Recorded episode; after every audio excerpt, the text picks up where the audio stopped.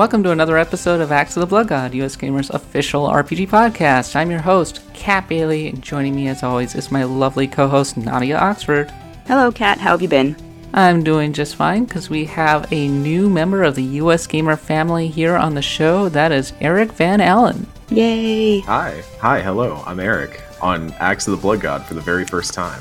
Well, the Blood God welcomes you, Eric. Eric, of course, is our new news editor, and I wanted to give him a chance to say hello here. Eric, you are a host of a Mass Effect podcast. Yes, I am. It's it's called uh, Normandy FM, where one wonderful Kenneth Shepard and I go through uh, the history of Mass Effect, all the ups and downs, uh, kind of looking at it in, let's say, a modern lens, and it's it's a radical time. It's it's just great. Cool. We'll get a give you a chance to introduce yourself a little more in just a moment. We're also going to be talking about the Final Fantasy VII remake trailer that dropped yesterday, and perhaps ranting about it just a little bit. and also, we'll be reviewing Detective Pikachu, which will be a lot of fun. I made Nadia go and see it last night. Well, you didn't like make me so much as you suggested I should, and you didn't really have to twist my arm too much. It was more like I was like, I think I'm going to review Detective Pikachu, and Nadia was like, I'm going to go see it. I'm like, you don't have to. You're like, I'm going to go see it. I'm like, okay. Pretty much, it's like, what if you like? What if I get spoiled? Oh no! You can, of course, reach me at cat.bailey at usgamer.net if you want to comment with your own thoughts of Detective Pikachu. You can follow me on Twitter at the underscore bot, catbot. Nadia's at Nadia Oxford. And Eric, what's your Twitter handle? I am at Seamoosi. That's S E A M O O S I. If you're enjoying the podcast, I strongly recommend that you leave a review. It helps our visibility and, you know, it makes us feel good because we work pretty hard on this podcast and we like hearing from the people who like the show. And uh, if you want to reach us, you can send an email to the aforementioned email. You can send me a DM on Twitter. My DMs are open at the underscore catbot or leave a comment on our show notes over at usgamer.net. Okay. So, Eric, what got you into Mass Effect? I remember reading a an excerpt. I, I want to say it was in some random game magazine. I'm not just obfuscating the name to not like boost other people's publications on this podcast. I can't remember which one it was, uh, but I remember reading that Mass Effect was the next thing in gaming, and I had to play it. It was actually fun fact the first time I uh, tried to buy an M-rated game by myself. Aw. And the uh, Target store clerk made me come back with my mother Aw. to buy the game. You young people. Oh, bless. And this was this was mid uh, outrage over it because it was the the video game where the alien butts are in the. oh yeah, that Oh, controversy. man. Sex that was a fun conversation with mom. Uh, Mom, Mom, I- can I buy the sex box game? I'm, bu- I'm buying the the alien butt game. It's it's it's a good game, mom. I promise. Uh, but Mass Effect One definitely grabbed me. But it was Mass Effect Two that uh, when I every time I do my top games of all time, uh, Mass Effect Two is one of the three that jumps around that top spot, and uh, it's it's something that's so effortless like effortlessly combines different things I love about video games. It's got incredible conversations and choices and dialogue. The writing is really good. It still mostly holds up even today. Uh, the the action is incredibly well paced and each class I, we talked a lot about combat in our retrospective because there's something about playing a vanguard Shepard with a shotgun that has never been replicated in any other video game. Like that feeling of charging and then blasting with the shotgun they nailed it in mass effect 2 it's it's perfect and there is absolutely nothing else like it and all the other classes have their own different twists that add different things to it but it's just it's still a phenomenal game. The fact that it holds up so well years later has only like reinforced that in my mind that it's just there's almost nothing else like it out there See, Nadia, it just goes to show. See, Eric really likes fighting games and competitive games, games you wouldn't normally associate with the RPG space, but there's an RPG for everybody. There really is. RPGs are for everybody, and uh, the Blood God is for everybody. Hail the Blood God. Uh, yeah, so uh, Mass Effect is on our top 25 RPG countdown list, and we have a huge amount of admiration for that game, obviously, on our end. Um, one thing that I'm kind of curious about is what's your canon relationship? Oh boy. Um it's it's usually Liara. Uh, Of course. because I feel like thematically that makes the most sense. It's you know she's so tied to the A plot of both Mass Effect One and Mass Effect Three that that just makes sense. Uh, but here's the weird part. While I think that the Liara relationship for Shepard is the most sensical and makes the most sense with the plot, it's usually the one I do. Tali is probably my favorite character in Mass Effect. Uh, she is just the coolest character. Her arc is really cool. You don't like you have to go back to Mass Effect One and realize like how much she has grown from being this very reclusive Quarian with um, almost the same ideas that Ashley has about other alien races. Quarian, like uh, ter- I'm so nailing all the alien race names right now. Uh, Tali has those same feelings, uh, that sort of like xenophobia that starts to fall away, especially towards the Geth and and the things that happen with Legion are so good. It's she is such an incredible character, but I don't romance her a because it doesn't let female Shepards romance Tali, which is a crime, but also. Uh, the Tali Garrus relationship that happens in Mass Effect 3 is so nice that I'm just like, you know what? Two favorite characters, y'all are great. Go have fun. I'm good. So another question that I have for you: Mass Effect one, two, or three? oh, two, two. Um, my my co-host will get really mad at me uh, saying this because a large amount of the reason that we started Normandy FM was because he was trying to convince me that Mass Effect 3 is the better game. Uh, but replaying Mass Effect 2 has only cemented in my mind that that game is the best one, even though Mass Effect 3 does have really incredible moments in it. There's just something about that Dirty Dozen Seven Samurai setup of them going into the suicide mission and not knowing who's going to come back out, and that that feeling. There's so many good themes in that game. It's so tightly written and cohesive compared to like the really big arcs of the Reaper fights that happen in, in one and three. That it's Mass Effect Two is just an incredible standalone game, not just as part of the series. And where do you stand on the ending? Hmm. I think that the ending got more guff than it deserved. I think uh, that it was fine and is possibly even satisfactory to some extent now with all the things they added after all the outrage. But I'm feeling the way about Mass Effect that I currently feel about Game of Thrones, which is that there is no satisfactory ending to this story. It wrote itself into a hole and it just has to end in some way. And there is very little chance of that ever coming out in a satisfactory way. You see it even with Lord of the Rings that there are still people who are like, why didn't they just fly the eagles into Mordor? Of course. like that. So there, I don't think there's a way to end that series that's going to make everybody happy. So they just try and end it in a way that can try to follow some logic and then give you things like Citadel, where that gives you the fan service and that feeling of like warmness that you want out of the ending. And do you like any other RPGs?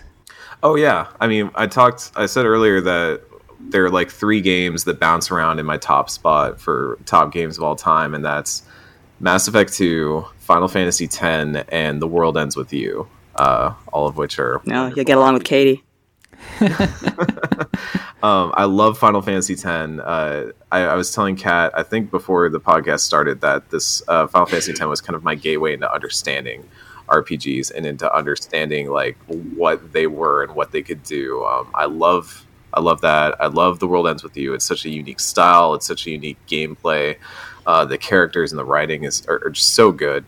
And uh, also, probably in my top ten would be Fire Emblem Awakening because I love the Fire Emblem series, and I think Awakening is It was a good game. uh, one of one of the best, but also like a huge turning point that really added so much to the series. I would say like Path of Radiance is also probably one of my favorites from the series. Uh, Huzzah, but- Nadia! We got another Fire Emblem fan on the team. Just in time, What? too. My last one is kind of a weird one. I really like the Tales games. Oh. Uh, Tales of Symphonia is definitely in my top 10. I also really like Tales of Berseria, which is the most recent one. Uh, and Tales of Vesperia is I've been playing through that again on Switch and loving it. Uh, that probably stems a little bit from my enjoyment of fighting games, but also the stories in those games are very, very good. I think they do really interesting things with the setup and deconstruction of what you expect from those stories and some of the better ones, and some of them do get formulaic, but uh, Symphonia, Vesperia, and Berseria are all very, very, very good. Some of our readers probably undoubtedly just did a, a little fist pump. Yeah, it's a little cartwheel because we don't really talk about Tales here too much. We haven't talked. We haven't talked to the tale about the Tales games too much on this pod. So good. They're Vesperia on Switch. I if you need a JRPG on your Switch, I mean, sorry, forget Octopath. Just go check out Tales of Vesperia. Those are fighting words. Oh, that's amazing. Well, we're gonna have to do a Tales res- retrospective now. So Yeah, apparently. Already, uh, first day, I'm already assigned something. Ugh. Not even your first day yet. I know. Well, day zero. What's your take on the Final Fantasy VII remake trailer? so as I said, ten was where I really got into RPGs. Uh, I had a friend who had a PlayStation and a Dreamcast when I was younger. I would go to his place. That was actually my introduction to RPGs in general. I, I would sit there and we would rent games from Blockbuster, and he would trick me into agreeing with him that we should rent games that were single player. So um, I ended up watching him play through things like Final Fantasy VII and uh, Grandia and Lunar, and I was always like, oh, this is dumb. It's single player. We can't play this together. Why'd we do this? And I never got into it. So I never had the nostalgia for Seven that I think a lot of people did when it was their introduction to RPGs for a lot of people, or even if it was not your first RPG, there was still this air of magic to it. Now, like going back, it's it's the same way I feel going back to a lot of games that were considered like incredible in their time. That I'm like, I I don't have the context of the era for it. That being said, um, I am a sometimes uh, erstwhile Final Fantasy 15 defender. Uh, in that I think there was something there, and if it had not been worked on for literally what a decade, and uh, added so many random gameplay things into it that it could have been something really special. Uh, so I am excited that like at the prospect of them taking those systems and those ideas and then applying it to a story that's cohesive and Mhm. uh, coherent. kind of. Uh, but all that said, uh, I do understand that there are a lot of people that have nostalgia for what Final Fantasy VII was, and it raises a lot of interesting questions about like whether you can do a game like that in 2019 and what that looks like. You know, can you have that like active time battle system? Would you want to skew more towards something like Final Fantasy 13 that mixes active time battle with an action game and it's it's all very interesting questions I'm sure y'all are going to go very in depth on, but my feeling is basically just yeah, I'll play this. All right. Well, Eric will be writing news over on US Gamers. You'll be seeing his byline quite a bit. And Eric, we'll have to have you back on the show to talk about all those wonderful games that you just talked about because um, certainly we could stand to talk a little more about Final Fantasy X on this pod. I don't feel like we've ever really talked about it in much depth in the past, and also the Tales games. So- Definitely the Tales games, yeah. Yeah. I do want to shout out real quick. There is a speedrunning event going on that goes on every year called RPG Limit Break, which is a speedrunning event for just RPGs. Uh, I think tonight is when they're doing their Final Fantasy X speedrun. It is 10 hours long and it is a masterpiece. for a while, I was trying to figure out how to speedrun Final Fantasy X, and it's amazing the stuff they get into. So, I like, I highly recommend checking that stuff out as well if, if you really want to see like some mechanical breakdowns of RPGs and things like that. Yeah, this podcast will be up by the time that it's over, but oh, you're right. You're right. I always forget. the that. last I checked, it was up to a little over $100,000 out of its $150,000 hmm. goals. So hopefully it makes Yeah. it. Yeah. yeah, it's it's a cool thing that happens every year that I love tuning into, and the Final Fantasy X speed run just made me love that game even more because mastering that sphere grid is is just a blast. I love the sphere grid. TIL, I hired a Final Fantasy X lover. That, that's amazing to me. and a Green Bay Packer fan. Gee, gee, Every time you mention that, man, I just want to fire you like, immediately. All right. Uh, once again, Eric, where can people reach you if they want to uh, talk to you? For right now, it's just going to be my Twitter, which is uh, at seamoosi. That's S E A M O O S I. Uh, you can reach out at me, holler at me on Twitter, tell me that Tales is bad. I will tell you that you're bad because Tales is a masterpiece. It's, it's art. It's pure art. All right. Eric, thanks very much, and we'll be seeing you around on US Gamer. All right, thanks to Eric for coming on the show. And like I said, you can go find him on US Gamer as of the launch of this podcast. Okay. In the meantime, Nadia, you posted a breakdown analysis of the Final Fantasy VII Remake trailer, which went up last week. Mm-hmm. Uh, you know, I gotta say, I'm really surprised that that Final Fantasy VII Remake trailer actually came along. Um, I've been hearing rumblings uh, that Final Fantasy VII Remake is kind of being fast tracked and that it's on its way, and that we might be seeing it as early as next year or early next wow. year. But I guess I didn't really expect it. You know, like I kind of thought, well, there was always a little bit of doubt in my heart, as it were.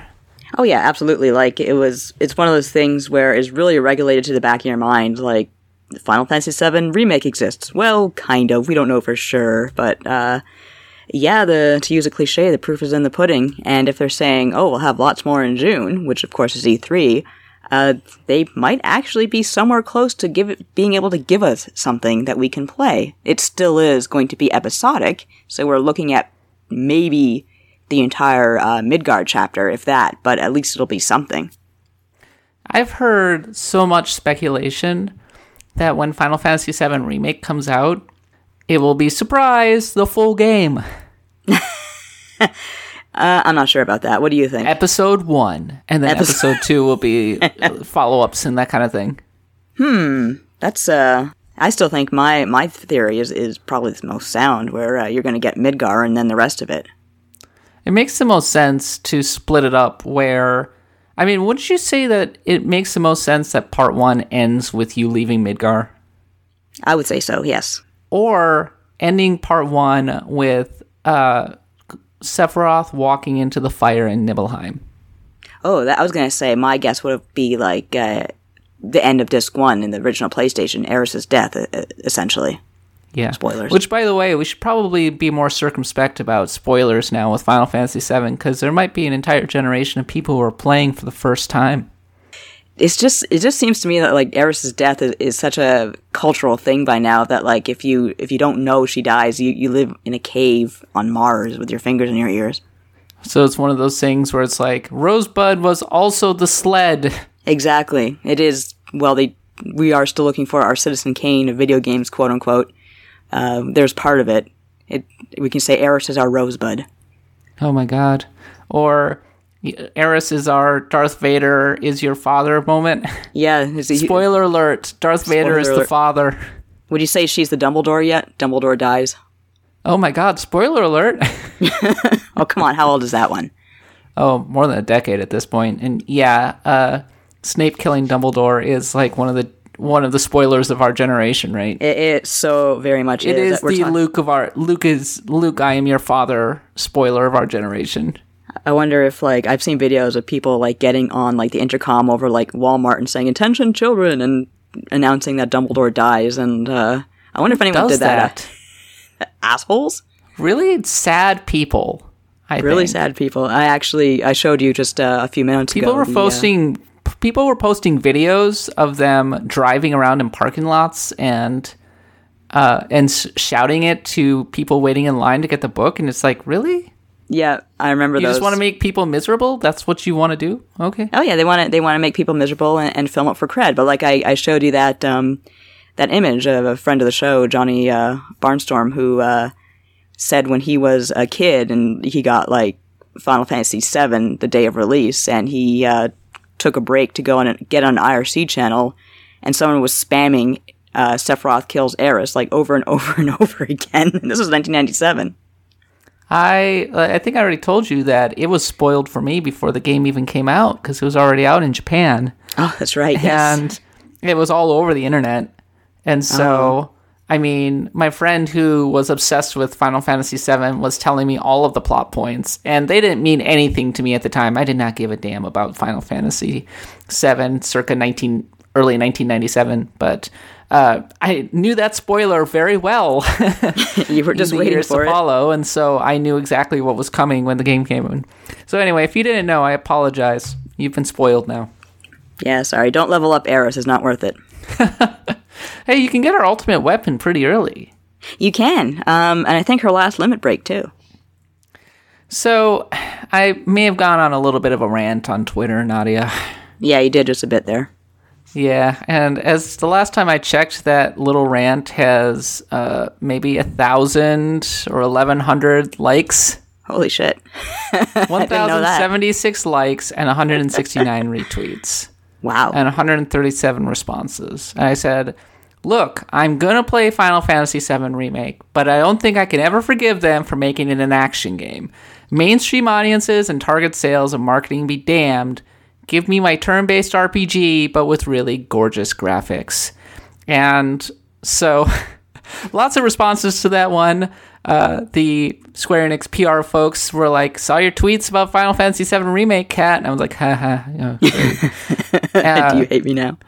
And I would say 50-50 responses. 50% mm hmm were right on, Cat. I totally agree with you, and fifty percent were people going, "Now I want, or either they were saying, I don't like turn based gameplay, I want an action game, or we already played the turn based game. Mm-hmm. Let's have a new take on this classic game. It's a very special thing that they're remaking it from the ground up. Nadia, what's your take on it? Well, like I said, uh, I actually, in my uh, article that I wrote today, the dissection of the trailer, I said I was of two minds about this because it really is a 50-50 sort of opinion where on one hand I'm like, uh, okay, the people who are, who grew up with Final Fantasy VII, who have the nostalgia for Final Fantasy VII, they're the ones who are going to want to go back to the original turn-based gameplay and say, okay, I want to enjoy this just with nicer graphics. They're going to boot up this game that's completely different and episodic to boot. And they're going to be like, wow, this is not the game I grew up with what happened here. And it's like you take a look at games like uh, the Crash trilogy, uh, the Spyro trilogy. Those all they, those sold very very well for what they are, which are basically HD upgrades, and that's all Square Enix had to do. So I guess in a way I admire them for building something from the ground up. And uh, like I also said in my article, I said I have played Final Fantasy VII more times than I have called my mother to say hello, which isn't literal, but the point is, I have played Final Fantasy VII to death, so I do not mind the idea of, hey, here's something completely new. Have fun with it. And, you know, I liked Final Fantasy VII's, sorry, I liked Crisis Core's battle system. I liked Final Fantasy XV's battle system, even though it wasn't perfect by any means. I, I'm definitely willing to give this game a shot, no matter which way it goes. I feel completely neutral about both ways. I am not neutral on this. Given Clearly. the choice, I would prefer a turn-based game. And I don't I think it's a fallacy to say that if you have turn-based gameplay, then it must necessarily be a direct one-to-one remake. I don't think that's true at all. I think there was a lot of interesting upgrades they could have made to the original battle system that ultimately they did not do in favor of more of a Kingdom Heartsy hack and slash kind of game. And mm-hmm, mm-hmm. I I I gotta say, like that's a letdown to me. I think that I would have vastly preferred them going back to an ATB style system, maybe reimagine it a little bit, find some interesting wrinkles that you can do, maybe innovate. I mean, but I guess Square Enix has decided that that's just not a thing. They're never going mm. to make a AAA turn based game. I've heard one uh, bit of speculation that in fact the positive reviews and Final Fantasy 15 did get positive reviews uh-huh. of Final Fantasy 15 emboldened Square Enix to make a action game uh, from now on. In which case, I have done terrible things. I should have crucified that way, game. Way to go, Planet Earth. I, I broke happy it with yourself. I, no, if, uh, what if I, I, I? There's blood on my hands. If that's the case, Nadia. There, apparently there is. You you played yourself. My God. Oh, that's just a bummer. I strongly, uh, I've talked about this on the podcast many times, but I strongly dispute the notion that turn based gameplay is outdated. I think that it's just a different style of gameplay. It is more tactical. It's more. Uh, there are more options to make. Games are a series of interesting decisions, and I think turn-based games encapsulate that. And it's interesting. I see so many people are like, "I only like action games. I don't like turn-based games." And you know, that's that's to each your own, right? But I'm actually completely the opposite. These days, I don't actually like action games very much. I don't play action games a whole hell of a lot. I mostly play turn-based games. That is where my passion lies. So, yeah, I feel like I'm having this is very much a monkey paw situation for me.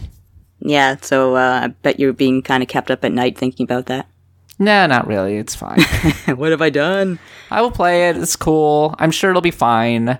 People were going, oh, it's the story and the world and the characters that got us in the originally. It wasn't the gameplay. And so like, well, mm. not entirely wrong there, actually. No, they're not. Although my worst fear is that they will take like Final Fantasy VII story is a little bit of a mess to begin with, and it became a, hu- a bigger mess when Advent Children came out so I'm just kind of worried they'll take this, what was essentially a pretty, like, thematically, Final Fantasy VII was quite simple. Uh, the ultimate question was, does the planet need humanity, or would the planet, like, shake us off if they, if it could? And that's why Final Fantasy VII's ending was so ambiguous, but then Advent Children comes along and makes no sense whatsoever, and kind of barges, barges all over that, that simple but you know, compelling question that they had at the end of the game, and I've always been a little bit resentful of that. You you made a bunch of observations that made me think about how the fact that Square has changed a heck of a lot in the past 20 mm-hmm. years. And a lot of a lot of the people who were directly involved with Final Fantasy VII, including Hironobu Sakaguchi, have since moved on. Yeah. I mean, granted, a lot of the people who were involved are still around. Uh, I believe Kitase is certainly still there. Um, yeah, you were you made a bunch of observations in your article. One of them is that we're finally beyond beyond the bombing mission.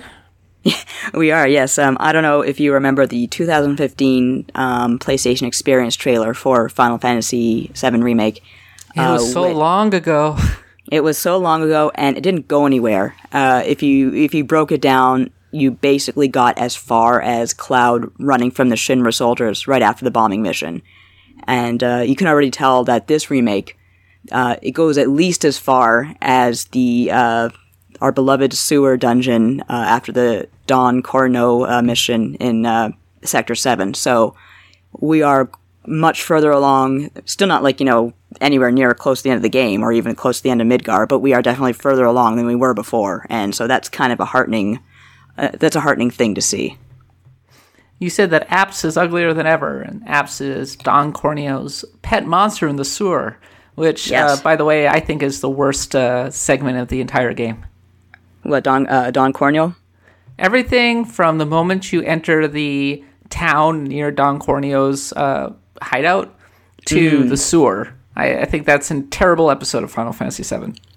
The nice thing about it, though, is that when it ends, you get to the train graveyard part, which is one of my favorite areas in the game. You know what's uh, super was... annoying, by the way? What's so that? I keep trying to play Final Fantasy VII, Mm-hmm. And twice now, I've gotten to the point where I get into the town for the first time uh, near Don Corneo's place where you're supposed to start cross dressing. Uh-huh. And for some reason, my save isn't saving. That is weird. Huh. Yeah. So I every time I start my restart my game, I'm uh-huh. back at Aeris's house and I have to sneak out. This is your hell. You're in hell now, Kat. Sorry to tell it's you. It's just going to be in repeat forever. It's Groundhog it Day. well, it's Groundhog Day again. Yeah.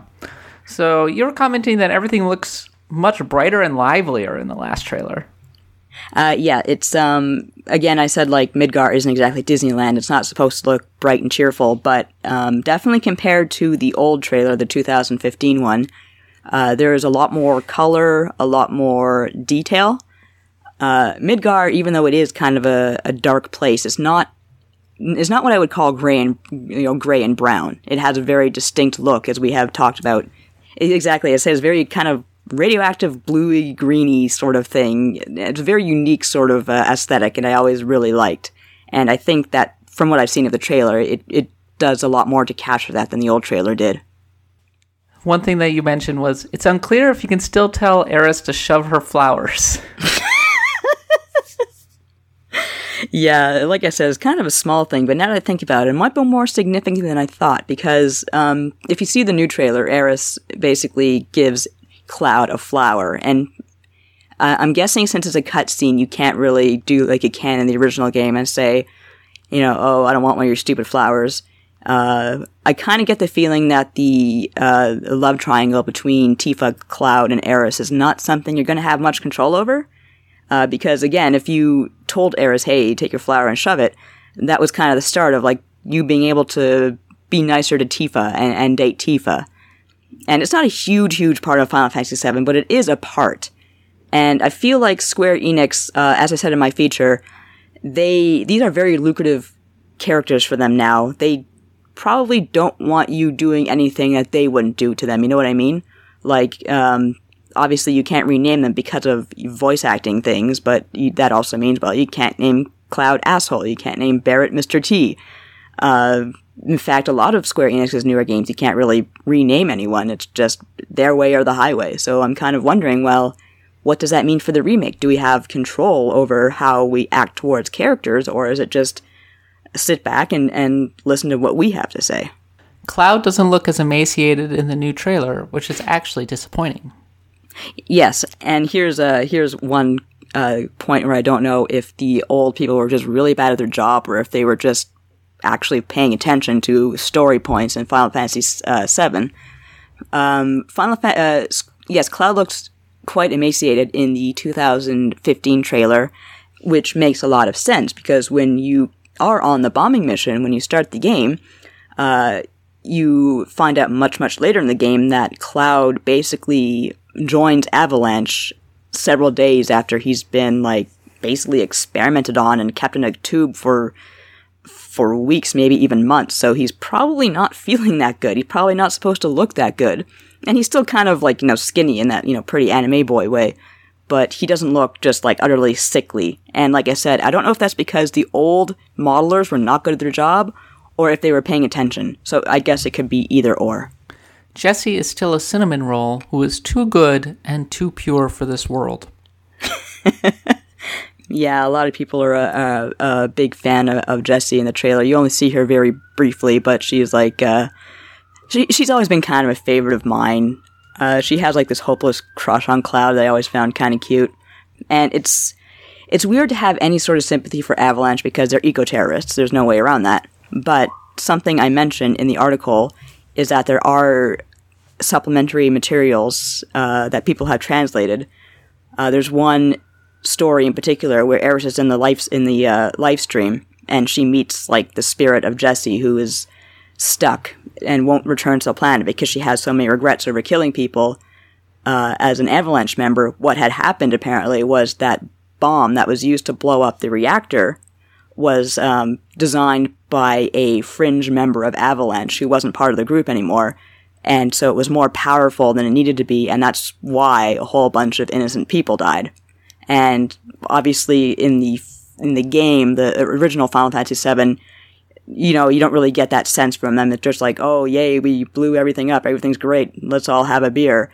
But in the in the remake, which is coming to life during a very different political time than 1997, this is going to be their chance to kind of not erase what, you know, Avalanche has done and what it does, but maybe make it a little more, uh, a little less callous. So basically, adapting those sorts of supplementary materials from Japan wouldn't be the worst idea.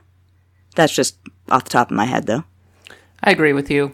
I think mm-hmm. that that is a really good opportunity to expand upon the story. Yeah. Which means they're not going to do it. Of course. but, well, maybe I'm being a little unfair. I, I, think that that is an obvious issue to address because perhaps they're a little blase about killing people and destroying reactors and everything in uh, Final Fantasy VII. Though there are interesting moments where they do try to humanize Shinra's rank and file employees from time to time. Like there's a bit very early on in the game where uh, Barret is on the train and yeah. he's slamming the uh, punching the wall and scaring the crap out of a dude who's just trying to get t- to work. Yeah, he's just trying to get home and is like, I think he encounters them twice in a row. He's like, oh god, I have all the luck because every time he gets on the train, Avalanche gets on with him and just starts causing trouble. The solution, of course, is Square made uh, the Square made Shinra mustache twirlingly evil right? Mm-hmm, mm-hmm. Where you have a character who deliberately drops a plate on an entire sector. uh, for as bad as Avalanche is, uh, Shinra is twice as bad. Yeah, and if then you want like, to talk about how things play in this day and age, consider the 9/11 truthiness of uh, uh, of having uh, the Shinra CEO drop half of Midgar on the population and then blame it on Avalanche. Uh, all, it's gonna take is someone to tell me that like uh, you know Mako can't melt steel beams or whatever, and I'll just turn off the game and put it away somewhere. Oh my god, if they actually do that, screw them. yeah, that'd be kind of bad. They're not going to do that. Somebody pointed out that they're really excited for a well localized Final Fantasy VII, and I got to Yes. say, so am I. Yeah, I am definitely excited for that, especially since we were just talking about how like blasé the Avalanche was about killing people. For all I know, it could have been something lost in the translation. I feel like a lot of Final Fantasy VII was lost in the translation, and I'm looking forward to hopefully regaining some of those, you know, plot holes without making everything stupidly complicated. Or at least some nuance, right? So, Please, yes. Yeah, Tim Rogers did a really good job of breaking down the localization of Final Fantasy VII and his like ten part exhaustive uh, investigation of that. Yeah, I watched one part of that actually. I kind of came in in the middle where he's talking about like what Zack meant to Aeris. Uh, Aeris says in um, the original translation that they were boyfriend and girlfriend, but apparently that was never the case. Yeah, like apparently Aeris was just like more like, oh, wouldn't it be nice? Not so much they were a couple. It's stuff like the localization that makes me roll my eyes when people are like, "Well, if you want a turn-based game, just play the original." And I'll go, "Okay, yeah, I do have the original. The local the original is badly localized and extremely dated from a graphical perspective, and I was kind of looking forward to playing a kind of modern take on the series, perhaps with still most of the retro charm intact, and they're removing a lot of that. So, yeah, it's the reinter. I welcome the reinterpretation, but I do think that there was room to reinterpret the original vision within kind of the boundaries of it. But Yeah, I understand that. Um, I also would have accepted if any time during these billions of re-releases Square Enix has given us, they would have just said, "Hey, you know what we're going to give you? We're just going to totally polish the translation and give you a good one." I would have been okay with that. so, how excited are you for Final Fantasy VII remake? I have a feeling I'd be a little more excited uh, towards June when we get like a really good look at it, because I'm assuming that you know they're not bullshitting us and we are going to get a good look at it at E3. So Looking uh, forward to playing it. yeah, Sounds like the demo is going to be coming out sooner rather than later. wow they really are just like they weren't they weren't like pulling our leg they really are moving forward on this I know somebody who's played it. Put it that way. really Yeah. ooh ooh So ish. I'll say that much. So there is a playable demo out there somewhere in the wild. and it didn't kill them whoever they are Did not they did not this isn't the ring, no. seven I like that idea. you play the ri- you play the Final Fantasy VII demo, and then after seven days, uh, Aeris climbs out of the TV and kills you. she stuffs your mouth and nose full of flowers and you die All right, so we are going to continue on to our review of Detective Pikachu. So don't go away.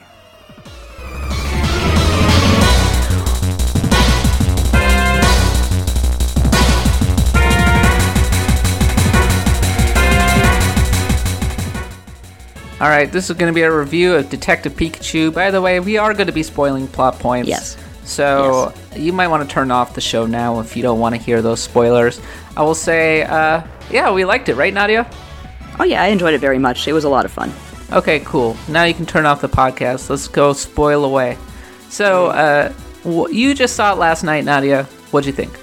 well first of all i bought tickets for the wrong show in the wrong theater and that was really great Womp womp. but once I fixed that, uh, yeah, I really enjoyed it. It was pretty much what I wanted. I just wanted a, a, a movie about seeing Pokemon in their live environment, and uh, I, I more or less got that. And you know, the plot was still a little bit, you know, childish, but that's fine. It's totally okay. We're talking about Pokemon here, not the Young and the Restless.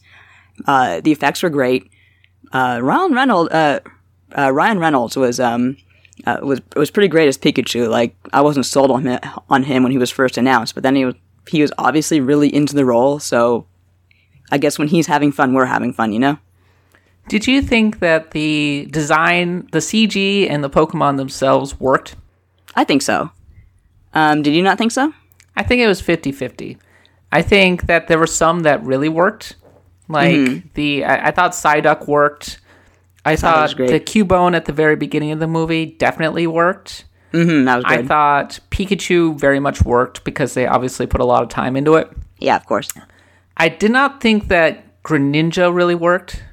I thought anything with feathers or fur really worked. Yeah, Greninja I noticed was quite shaky cam. I don't think they wanted to get a good look at them.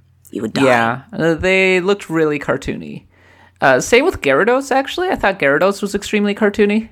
Yeah, I guess Gyarados is kind of a, a a weird one to make because he is kind of a cartoony looking Pokemon to begin with. Uh, Charizard was alright. Gengar was ugly.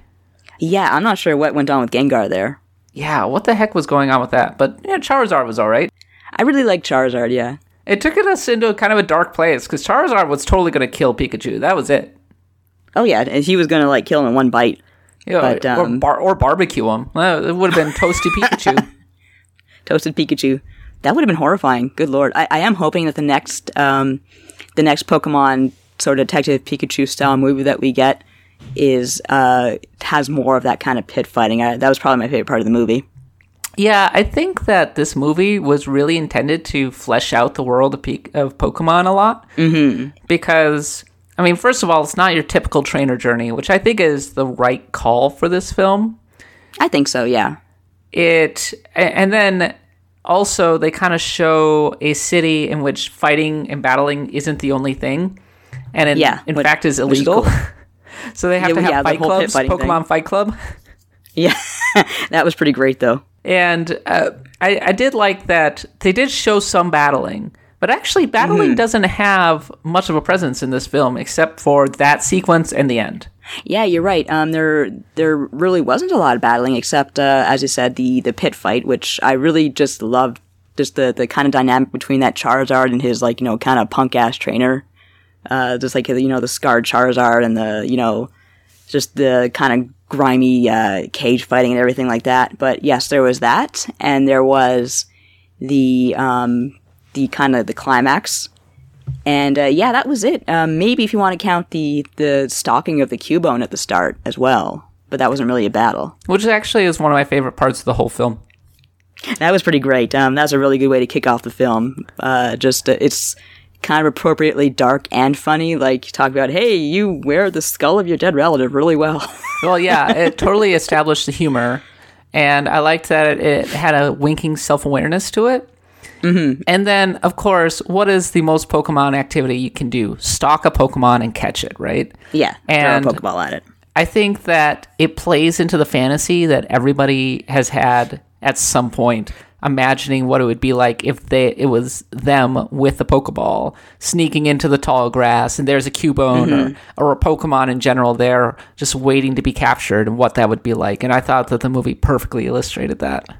Yeah, and it also kind of just had a, a good explanation even for the po- for the uh, the Cubone just being there. Like, I'm not sure if it mother had just died or what the story was, but uh, uh, the char- the main character, what's his name again? Um, Tim.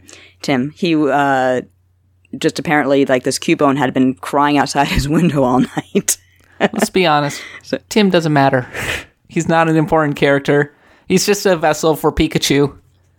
Basically, he he carries Pikachu around, and that's his main role. Yes. Although I I did I do like the fact that we have uh, again kind of a good look into the Pokemon world with a person who actually is just not that hot on Pokemon training in in a world where it's where it's everything Yeah, he's an ins- insurance adjuster or an ins- insurance salesman or something. something like something to do with insurance. Yes, yeah, that's amazing. So he never became a Pokemon trainer. He wanted to be a Pokemon trainer, but it never worked out.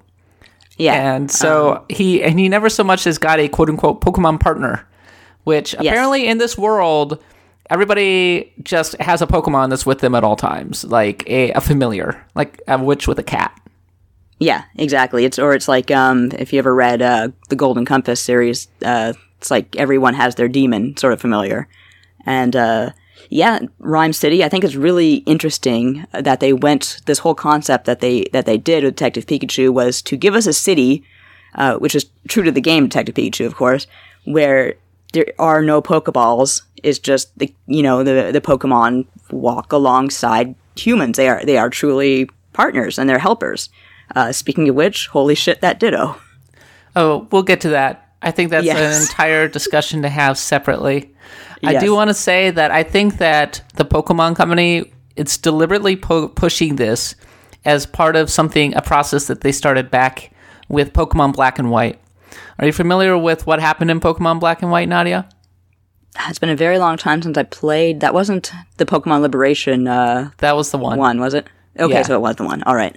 where Yeah. they kind of directly tackled it and they kind of came up with the m- lame milk toast answer of "But the Pokemon are your friends. Yeah. and I think they wanted to flesh out that idea some more, right? Mm-hmm. And Yeah. try to move away some more from the whole uh, fantastical cockfighting aspect of it. Yeah, that was So- definitely that was definitely a thing in, in Detective Pikachu because they even mentioned the Cubone. Well, why do Pokemon escape from their Pokeballs? Because they don't want to be your partner after all. Yeah, what happens to exactly. Or they don't want to be your Pokeball, or they're testing whether you are worthy to be their partner. Yeah, yeah, You got to have confidence and you got to show that you have the power and that you're going to be great. You're going to have a good time together. So, and then having all of the Pokemon, everybody have their own kind of little Pokemon familiar who helps them out and they're living together apparently and they're doing various things together. Um, yeah, like I think that made a lot of things make a lot of sense actually. yeah. Uh, I have to say, Rhyme City is, is a place that does make sense. Um, it's the kind of place that you would want to live. You know? Yeah, and it makes the Pokemon really do feel more like more like more than pets.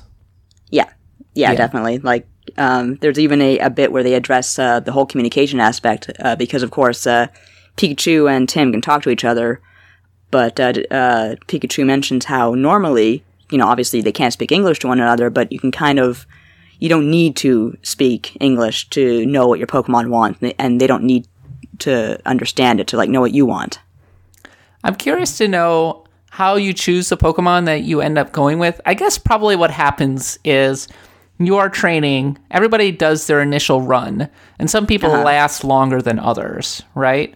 Uh-huh. And the ones who, and then once you're done, perhaps you have built up a bond with a particular Pokemon, and that's just the one that you end up keeping, right? And that becomes your best friend. And the rest are like maybe released back into the wild because it's not super fair to keep them. Yeah, that was that's my best guess because um, it's not as if people go around with like six Pokeballs in Rhyme City. They have their they seem to have their one Pokemon, like one person, one Pokemon policy. I guess. Though I'd be curious to know if anybody is just walking around with an Articuno or a or a legendary monster of some sort. It's like, so what's your Pokemon kid. partner? Groudon. He's a god of Earth. it's like, oh, I have a I have a uh, a Weedle. Oh, that that's cool. How about you? I love- Dialga, god of time and space. Oh, cool. I, got a Arceus. Butterfree. That's nice. Yeah. I love him very much, his name is Butter. Did you see any Alolan Pokemon in Rhyme City? I didn't. No, I didn't see any Gen sevens. I saw one through six, and in fact, Gen five had an interestingly large presence in this movie. Gen five. I'm trying to think who are the stars in Gen five. Uh, Gen five would have been the little pig, and it also would have been Snivy, the the thing that turns into the grass snake, and then Oh, Oshawott, yeah. the sad otter. Yeah. Um, I did notice there were a lot of Treecko there. Yeah, there were a lot of Treecko, but basically no other Gen three Pokemon. Hmm, you're right. I didn't see Torchic or uh, Mudkip. I did see a fair number of Gen 4 characters, uh, including Torterra, which had a large role in the film. so to speak. And also, I mean, there was Greninja as well, and some rando ones like Braviary. Braviary popped up a whole bunch. Yeah, Braviary was pretty cool. Braviary's pr- uh, a lot bigger than I thought he was. Well, the scale kind of was interesting, right? I mean, Pikachu looked mm-hmm. really big in this one. Yeah, I guess Pikachu kind of had to be bigger. Like, how big is Pikachu in, in like you know, Pokemon? I don't The- know. like the but, world. I mean, that could not have been easy to have Pikachu perched on his shoulder all the time. No, that had to be heavy. But I do love how even the movie addressed that, saying how they they did sell harnesses for carrying your Pokemon around, and of course Lucy had one for Psyduck. Oh, so cute. I love Psyduck and Lucy. Psyduck was great. I gotta say that the gal who was playing Lucy, and I, I don't know who what her name was. I think it was Kathryn Newton. Yeah, that's the name that's bringing to mind. uh, she did a really good job with the lines that she had. she was very, she was given very Pokemon NPC lines, especially at the beginning. Yeah, you're right. She definitely had that kind of on the nose performance, but she she really she did quite well with it. By the way, my line in the movie is her saying, "Okay, I do Pokemon listicles, and how do you do Pokemon listicles? They're all cute." Yeah. I love how passionate and angry she was about that. They're all cute. Eh, hey, I, I like Lucy. I'd totally hire her. She wants to break news. She's all about that. She's she's got a nose for the story. There Though, you go. She should be on our team.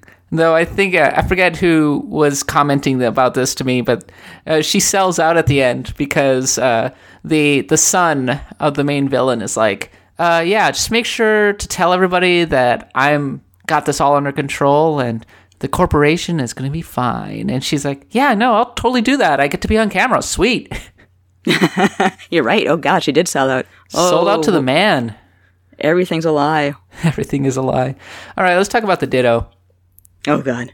Okay, so here's my question to you, Kat. You, Matt, and Katie saw this, right? Oh yeah. Uh, and I heard, or I was told, that Matt said at one point out loud, "I don't like this." Uh, yes, he did actually say that out loud. Uh, when they took off the glasses and they had the freaky Ditto eyes on Yeah. the person, Matt Yeah. was Matt actually went, ah, I don't like this. I had a very similar reaction. It was messed up. It, it was quite messed up. I was thinking to myself, "Oh, this would be kind of a cute fo- film to take your kid to." Oh no, it wouldn't. I'm wrong. Okay, so this this opens up so many questions because in the games, Ditto is the breeding machine. Oh God. because you what you do is you stick a ditto in a daycare with another pokemon and then uh, eggs appear Yep. and it doesn't explain how it all works or whatever but presumably the ditto can turn into any pokemon they can have uh, sex and create new much. pokemon question mark Question mark. so dittos can become human No, no. Oh no. that is so messed up this podcast is why would you R. why did they go there Oh, I don't. That that, that whole thing, which is, I, at first I thought, oh, that's kind of cute. They're doing a tribute to the anime. Oh God, and then this is all gone. i thought wrong. only ditto could become pokemon no they could become human yeah. oh oh that's messed up I'm not sure if it was just that one po- that one Ditto that had been like, they insinuated had been experimented on, but either way, Jesus Christ, I do not want to see that again. You know that that is possible because they were doing a lot of experiments on it. Mm-hmm. Yeah. So, Yeah.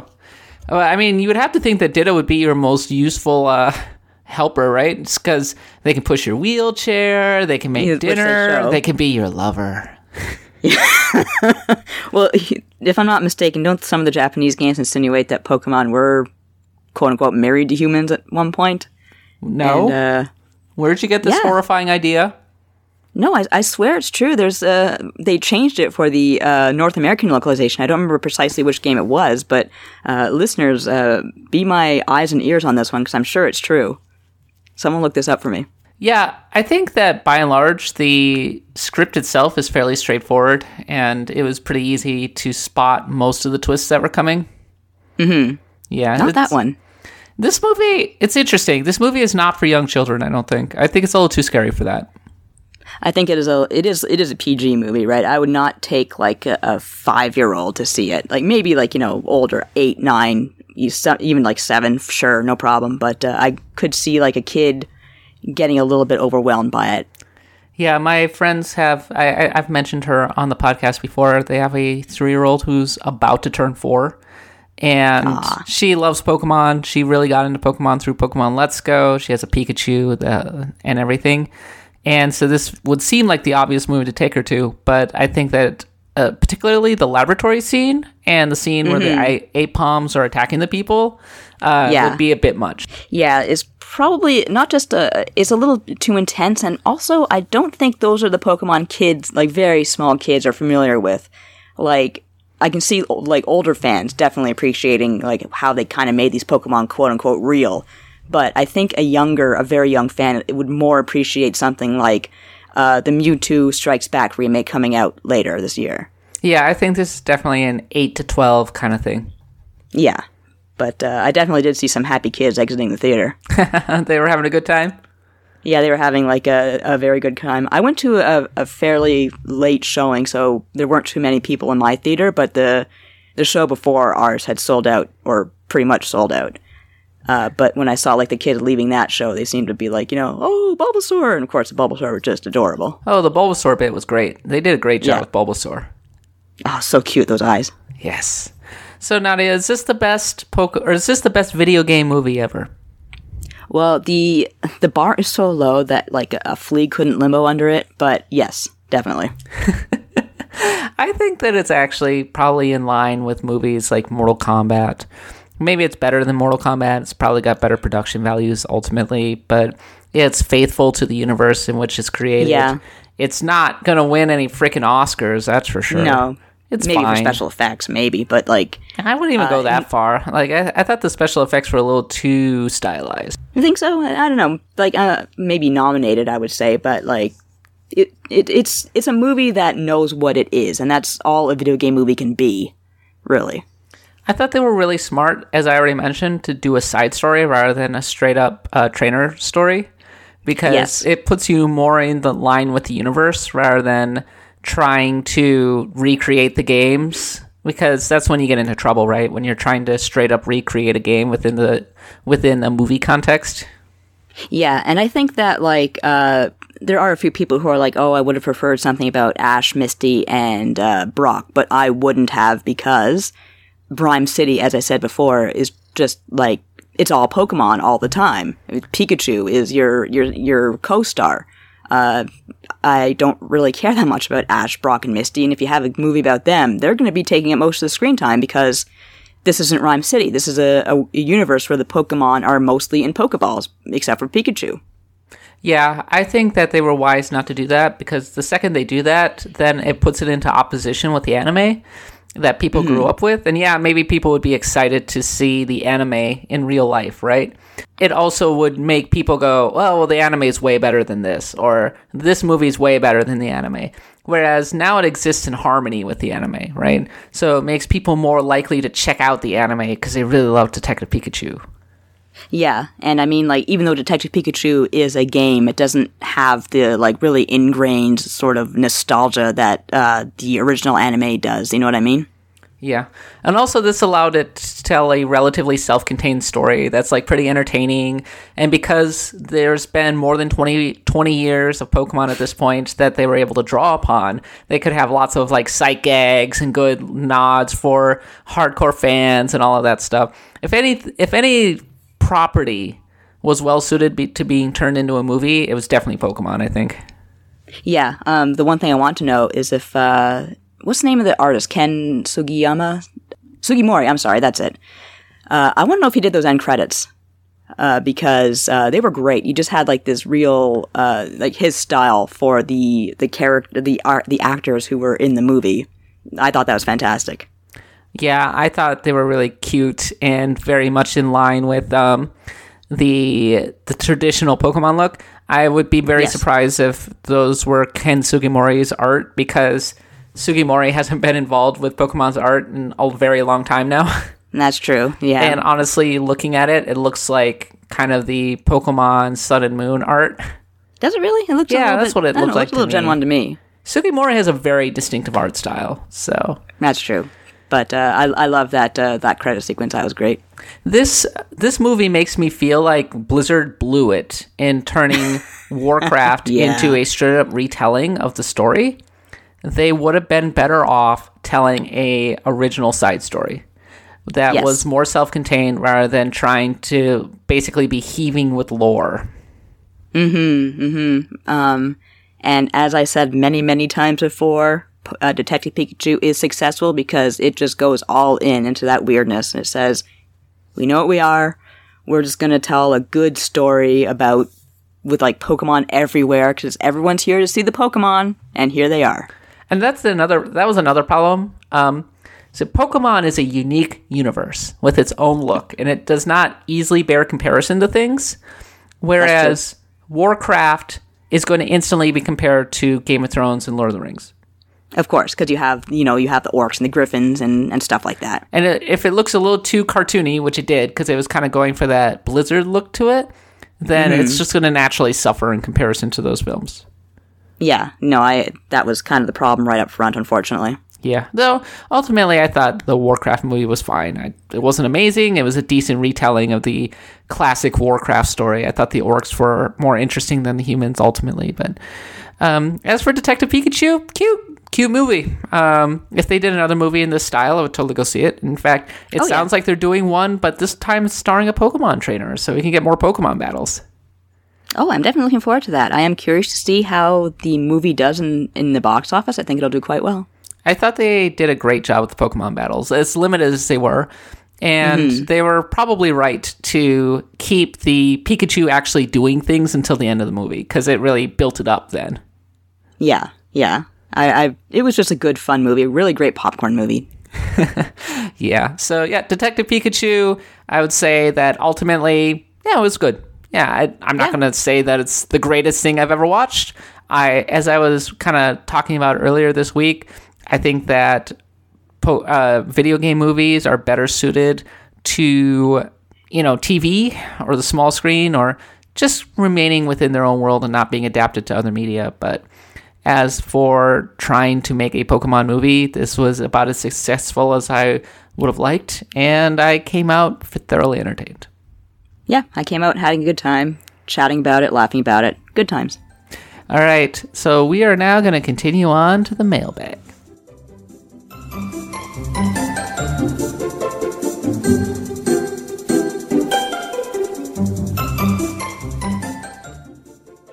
All right, Nadia, last week we introduced our console RPG quest, and we don't really have time to do it this week because we had a lot to cover from the standpoint of Detective Pikachu and the Final Fantasy VII trailer unveil, but uh, we'll continue it next week.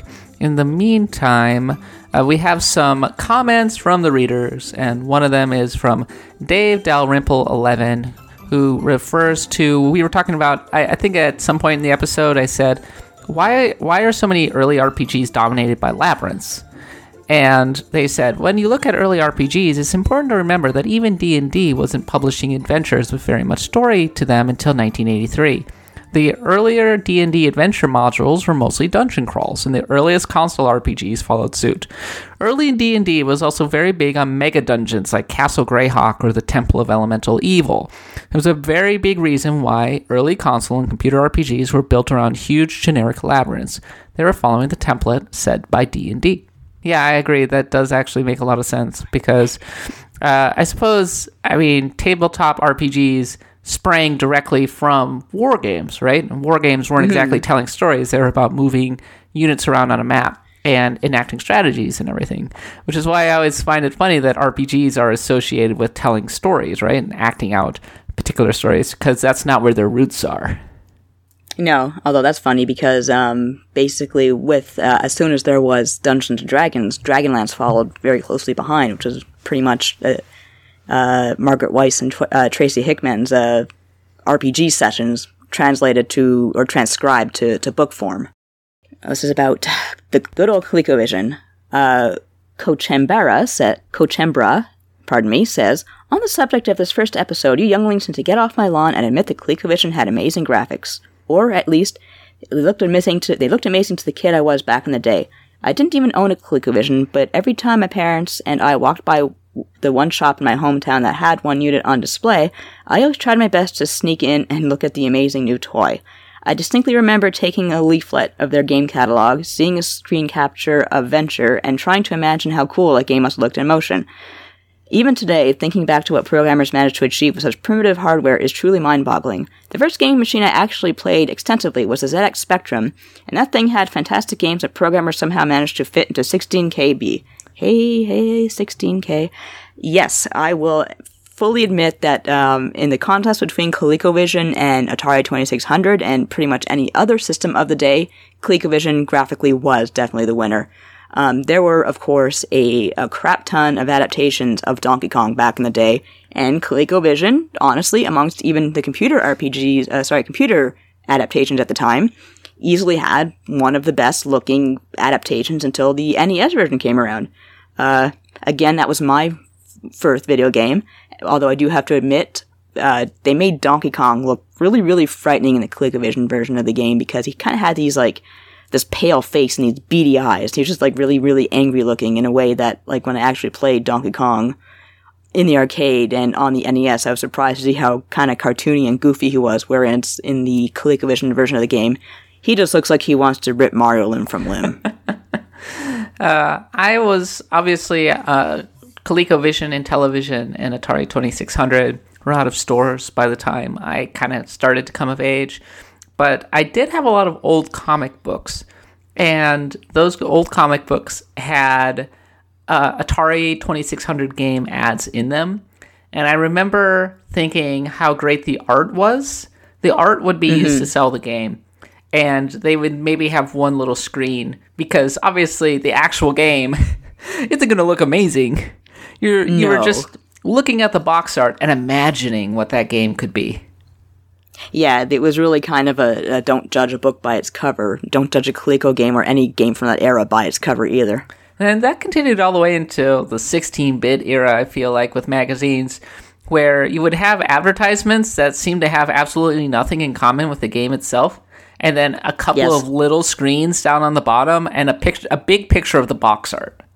Yeah, I think one of the biggest trolls of all time, and this was something that like my uh, friends and I lamented back in grade school, was uh, uh, the box art for Iron Sword, which actually had Fabio on it. and then my friend's like, I just tr- I boot up the game and I get this little dinky, you know, asshole with his like totally covered in armor. What is this? Yeah, for me it was Axelay. Do you remember Axelay? Yes. That was the yes. top-down shoot 'em up for the Super Nintendo. Or it would be top-down shoot 'em up one level and then side horizontal on another. Uh-huh. And the advertisement for that game was a dude with a banjo for some reason. No, that that was Phalanx. That was Phalanx. Oh, okay. I'm messing it up. So Phalanx, and then behind him you could see a little shooting star, and he's kind of going. That's it. Okay, you know what?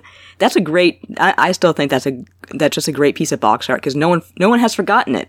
It is. It so, was memorable, but it made no dang was, sense. No, it made no sense whatsoever. so, Nadia, uh, you're playing Trails of Cold Steel, and Sammy J9 yes. says, I just recently finished Trails of Cold Steel 1 for PS4, and overall I enjoyed it. The battle system is fun, and the character's world and story are pretty interesting. That said, I had some issues with it mostly due to the repetitive elements Kat brought up. Each chapter of the game feels a little too formulaic, and like you're doing the same things over and over again. Other parts of the game, you also really notice the limitations of the original version of the game. Sometimes I feel like I had a budget of about 750. It's also about very much one part of a game, part one of a game. As I understand, Tales of Cold Steel 1 and 2 were supposed to be one game originally. Extend ends on a cliffhanger, and there are many things near the end of the game that aren't explained much at all. Overall, though, I still rather enjoyed it and we'll be picking up Part 2, which incidentally just had its release date for PS4 confirmed for June 4th. despite some issues, it's a pretty good RPG with lots of Falcom charm and worth checking out. Uh, yeah, I'm still very much enjoying it. I'm uh, still pretty early in the game. I'm basically uh, trying to solve a mystery uh, of like the um, I think the provincial government of the area is being dorks and like uh, just antagonizing this this town because they won't pay their taxes, and so they're wrecking merchant stalls, and it, it is kind of political. But uh, I'm right now I'm just kind of deep in a a forest beating up monsters, so I, I win. Okay, so our next question is from Michael F. F. Holder, who asks us, I was very happy to see Chrono Trigger at the top of your list of greatest RPGs of all time, and I was wondering what yours and Nadia's thoughts are on the sequel, Chrono Cross. I've heard the game mentioned by you and other podcasts like Retronauts in passing, and the tone is usually negative. I've always thought that this game was about as beloved as Trigger due to the near unanimous praise it received upon its release. It is one of my favorite games of all time, possibly to, due to it being the first RPG I ever played and completed. The battle system is deep but not overly complex. The graphics are some of the best on the PS1, and the soundtrack is, in my opinion, the best of any game ever. As a fan, I'm wondering why this game gets beat up by people these days. I know the story is convoluted as hell, and a lot of characters are silly, but there's just so much to love about this game. First of all, if it was Retronauts, uh, there's no way Jeremy Parrish said something bad about this game. It was probably Mackey. I, I, just know that Parrish is a huge, huge fan of Chrono Cross. Uh, that was one of his first FAQs he ever wrote, if I'm not mistaken. Maybe the only FAQ he ever wrote. And I agree with you. I really enjoy Chrono Cross. Um, it's one of my favorite games on the PS1 by far. You're right. The soundtrack, if is definitely one of the greatest soundtracks of all time. Graphics are fine. I really enjoy those. Characters are silly, but there's also a luchador who is a priest, and I think that's amazing. My only major problem with it is that as a sequel to Chrono Trigger, and I've said this before, it fails because Chrono Trigger is a game where I can talk about the story and be like, oh, you know, this, this, this, and this happens, and you know, it's it's really cool. This these parts are emotional. These parts are funny. I cannot sit here and tell you off the top of my head what Chrono Cross was about because I forget every single time I try to play the game. I play through it and I remember for maybe two weeks what the story was about, and then I just forget because it is, as you say, convoluted as hell. They're And going I between still don't- different worlds, right? You're really going between two two time like two time streams, and that kind of screws everything up. But there's also something about fate, and it tries to carry on. Like if it was a self-contained story, I'd like it more because it tries to carry on what happened with Chrono Trigger, which was a game that did not need to be carried on, barring what happened with Schala. And I will give the game props; it tells you what happens to Schala. But otherwise, it's like just kind of it, it just adds in a whole bunch of really complicated stuff that I don't think was necessary. I really don't like the fact they killed off the cast. It's just Chrono Trigger had such a nice, happy ending, and then to just kill them off by the the army of Porre, quote unquote. And I'm like, when I heard that, I said, Porre is like this little tiny, this little tiny town in the south of the continent. You're gonna tell me they have an army that killed the, you know, the the kingdom? Like, it, it just didn't sit well with me. But taken as an experience for what it is, I, I very much like Chrono Cross, and I would love to see it on the Switch. I would play it again, I guess. I kind of bounced would, off it yeah. once uh, the main character became the villain. oh God, yeah, that's uh. See, there you go. I can't exactly tell you. Oh, that happened because this, this, this, and this. They turned say, into the yeah. cat guy. He turned into a cat. Something to do with his father and the some sort of demon panther and something about Chronopolis and I don't know. I mean, I really liked the the soundtrack. It really was quite amazing, and I still listen to it quite a bit on the Yeah. uh, on Spotify actually. Yeah, so do I. Um, Scars of Time is one of my favorite pieces of game music ever. Oh, it's so good, right? It's so excellent. And if you're ever bored uh, or you just need a pick me up, look for like live presentations of it, and you'll find some really good ones. And finally, Gamerlaw says on the subject of last gen ports, I would look. I would like to come to the p- Switch. Let me add the last story in Kingdoms of Amalur. The last story is a Sakaguchi masterpiece that was largely overlooked due to its late release in the Wii. It also serves as a perfect example of why not every RPG has to be 100 hours in order to constitute a memorable experience. Kingdom of Amalur was a ter- terrific new IP that quickly fell off the radar because of its developers' financial woes. THQ Nordic now owns the IP, but EA holds the publishing rights, so another release is technically possible. Kingdoms of Amalur, of course, was made by the company that was founded by Curt Schilling, the pitcher, which got a whole mess of money from Rhode Island and then went under because it was trying to make an MMORPG. Oh, yes. Yeah, so that that was really bad and still is bad. Also, Kirk Schilling is a terrible human being. Yeah, that I forgot about that whole drama. That was that was bad. Yes, it was extremely bad in all ways possible. Just a, what a gigantic mess for the games industry in general. Uh, as for the last story, I think it was fine. I never got to play it. I would love to play it myself though. Hell, you didn't get to play it? It's all right. Yeah, it's totally worth playing. It's more of an action game. There's a large cover-based element to it, but there's also some, uh, as I recall correctly, there's also a ta- tactical component to the way that the battles unfold. So uh, it, you know, it tells a good story. Um, I think that it would ve- benefit quite a bit from a remaster on the Nintendo Switch. Yeah, I'd play it. Yep, absolutely. If I recall correctly, the motion controls actually f- uh, figure into it a little bit, so that might be a little awkward. Yeah, they'll find some way to patch them out. They totally should, right? Screw motion controls. Yeah. Yeah, they had their day. Axe of the Blood God is a US Gamer podcast. You can find us on iTunes, Stitcher, wherever podcasts are sold. Make sure to leave us a review if you enjoyed the podcast, and please subscribe to our newsletter, which goes out every Wednesday. Nadia, what was the last uh, newsletter that you went out? Uh, I actually had a bit of a sad newsletter because I talked a bit about my cat, Cammy, who passed away this week. And um, Cammy and I kind of bonded over uh, Zelda, particularly the Twilight Princess. And um, so I, I kind of wrote a lot, a little bit about that. And I've actually had several people write to me and and kind of thank me for that. So thank you for reading it and uh, for uh, you know just kind of being with me there on that journey. Yes, I'm really sorry. I think Cammy has made a few cam- cameo appearances on Axe of the Blood God in the past. She probably has. I think she has to meow and say hi. In any case, you can also follow us on social media. I'm on Twitter at the underscore katbot. Nadia is at Nadia Oxford. We will be back next week with more coverage of our favorite genre, role playing games, where we will be returning to our RPG quest, among other things. But until then, for Nadia and myself, thanks for listening, and until next time, happy adventuring.